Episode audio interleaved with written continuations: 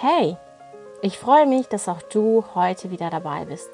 Bei Break the Silence, der Podcast, um die Stille zu brechen zwischen unserem Verstand und Herz.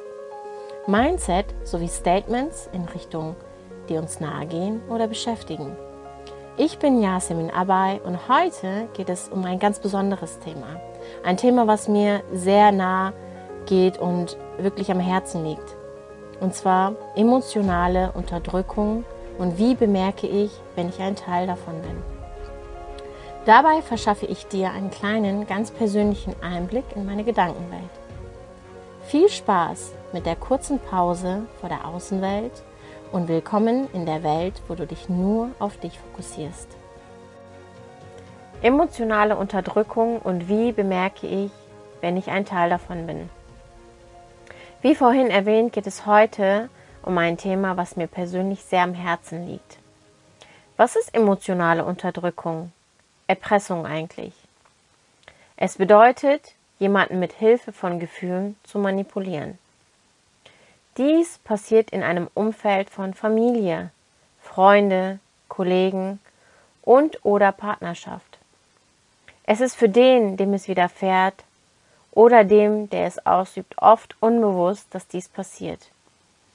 Es ist meiner Meinung nach sehr gefährlich, denn das kommt immer aus unserem näheren Umfeld, so dass es uns unmittelbar hart trifft und Auswirkungen auf unsere Beziehung, psychischen und sogar körperlichen Zustand hat.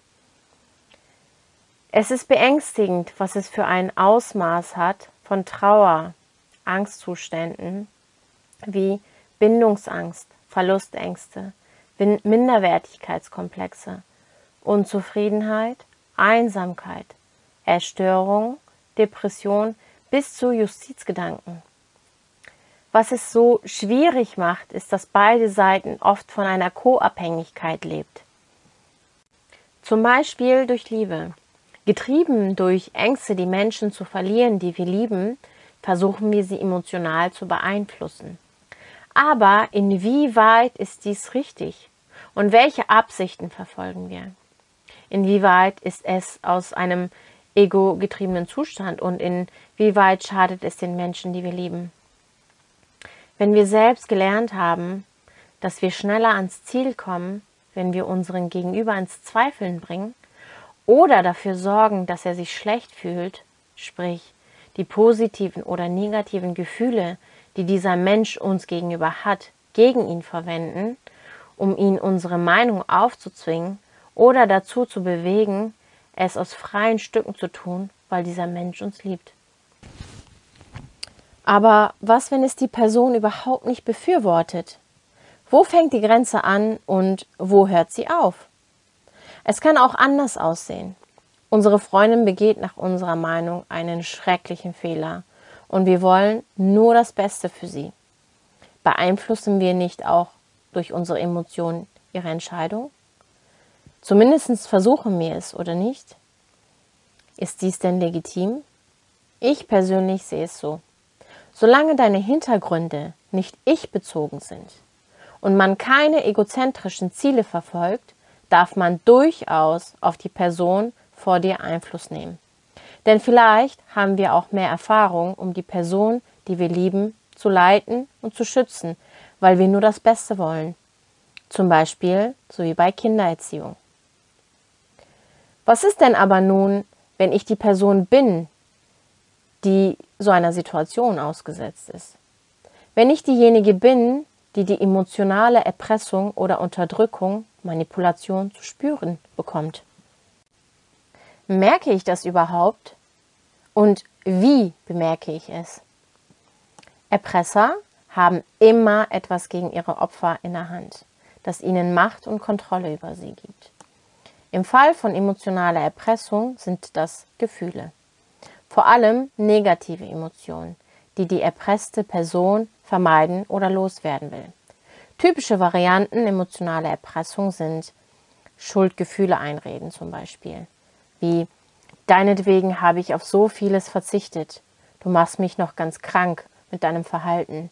Oder Unfaire Vorwürfe aussprechen sind auch immer eine beliebte Taktik, wie immer denkst du nur an dich. Was ist denn mit meinen Bedürfnissen? Wenn sie nicht weiterkommen, werden es zu Drohungen. Wenn du mich verlässt, bringe ich mich um. Oder dich, je nachdem. Wenn du jetzt gehst, brauchst du nie wiederzukommen. Oder sie stellen Ultimate, also Ultimaten stellen. Würdest du mich wirklich lieben, dann Punkt, Punkt, Punkt. Zum Beispiel, würdest du mich wirklich lieben, würdest du das und das für mich tun. Würdest du, würdest du mich wirklich lieben, dann würdest du für mich lügen. Würdest du mich wirklich lieben, dann würdest du whatever machen. Oder Pflichten vorhalten. Ich weiß nicht, inwiefern jeder für sich betroffen ist, aber das ist schon echt ein krasses Thema.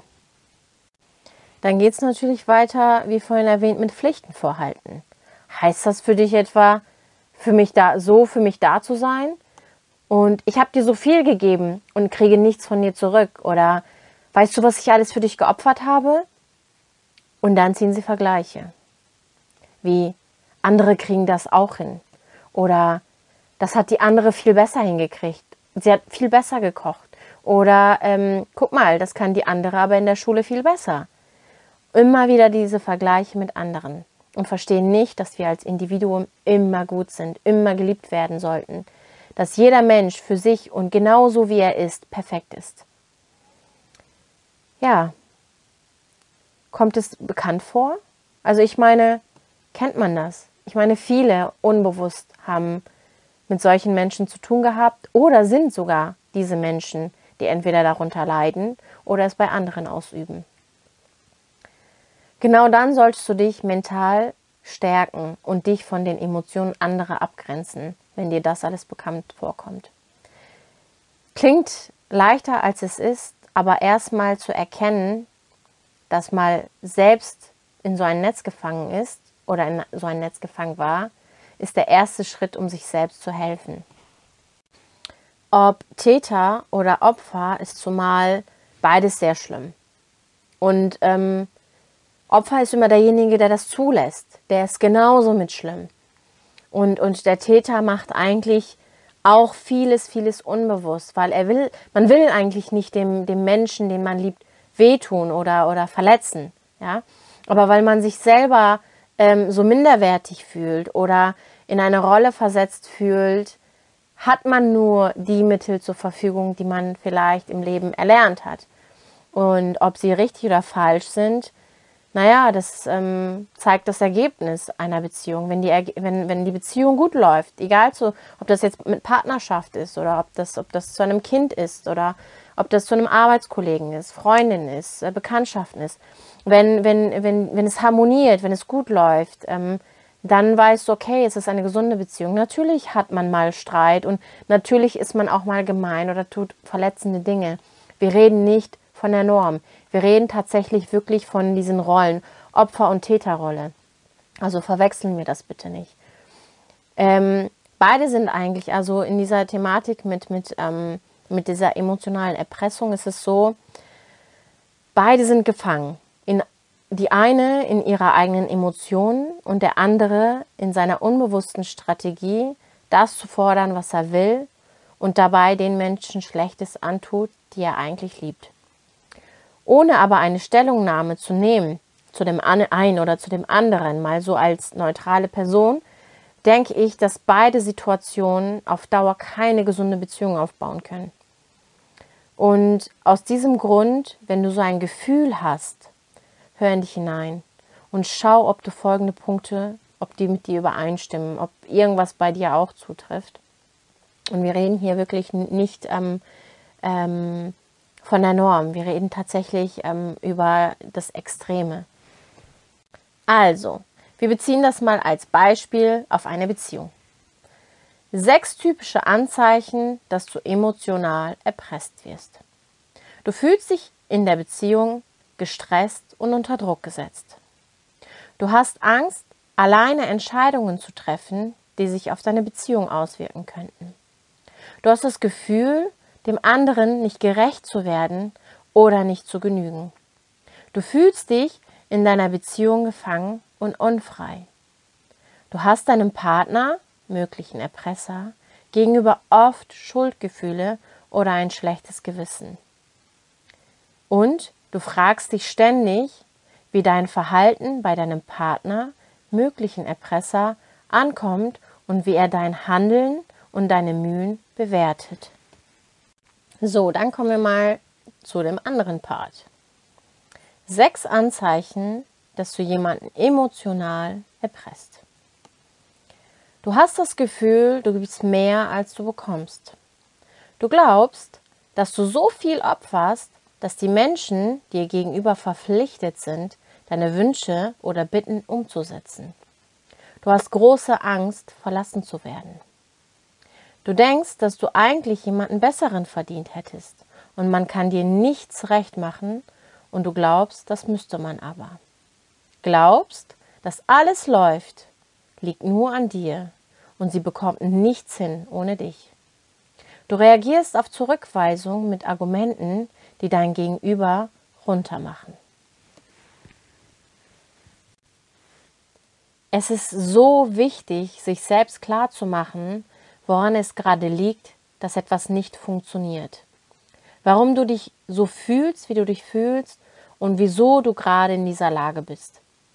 Eine gesunde Beziehung ist essentiell für unseren eigenen Glückszustand. Ob es die Beziehung zu den Kindern, Partner, Eltern, Arbeitskollegen, Geschwistern oder zu den Freunden ist. Wenn allerdings dies nicht der Fall ist und enorm uns belastet, sollten wir etwas dagegen tun, statt es einfach hinzunehmen. Mir war es mega wichtig, dieses Thema anzuschneiden. Und wenn ihr mehr Interesse habt an diesem Thema und falls du dich irgendwie wieder in diesen Sätzen wiederfindest, in diesem Spiel aus Opfer und Täter, dann melde dich gerne und wir machen eine weitere Folge daraus, was wir genau machen, falls wir in dieser Situation tatsächlich sind, um wirklich aus diesem Spiel auszubrechen, aus dieser Situation auszubrechen. Es ist so wichtig, dass wir uns selbst gegenüber ehrlich sind. Ich weiß, dass es manchmal ziemlich aussichtslos sein kann und wir hilflos sind. Aber dafür gibt es Menschen, die es auch erlebt haben und, denen, und bei denen man sich Hilfe oder Ratschläge holen kann. Es ist verdammt nochmal keine Ausrede, in der aussichtslosen Situation zu verbleiben. Ich möchte nicht zuschauen müssen, wie ein Kind sich solch einer Situation ausgeliefert fühlt oder nicht weiß, was sie tun soll.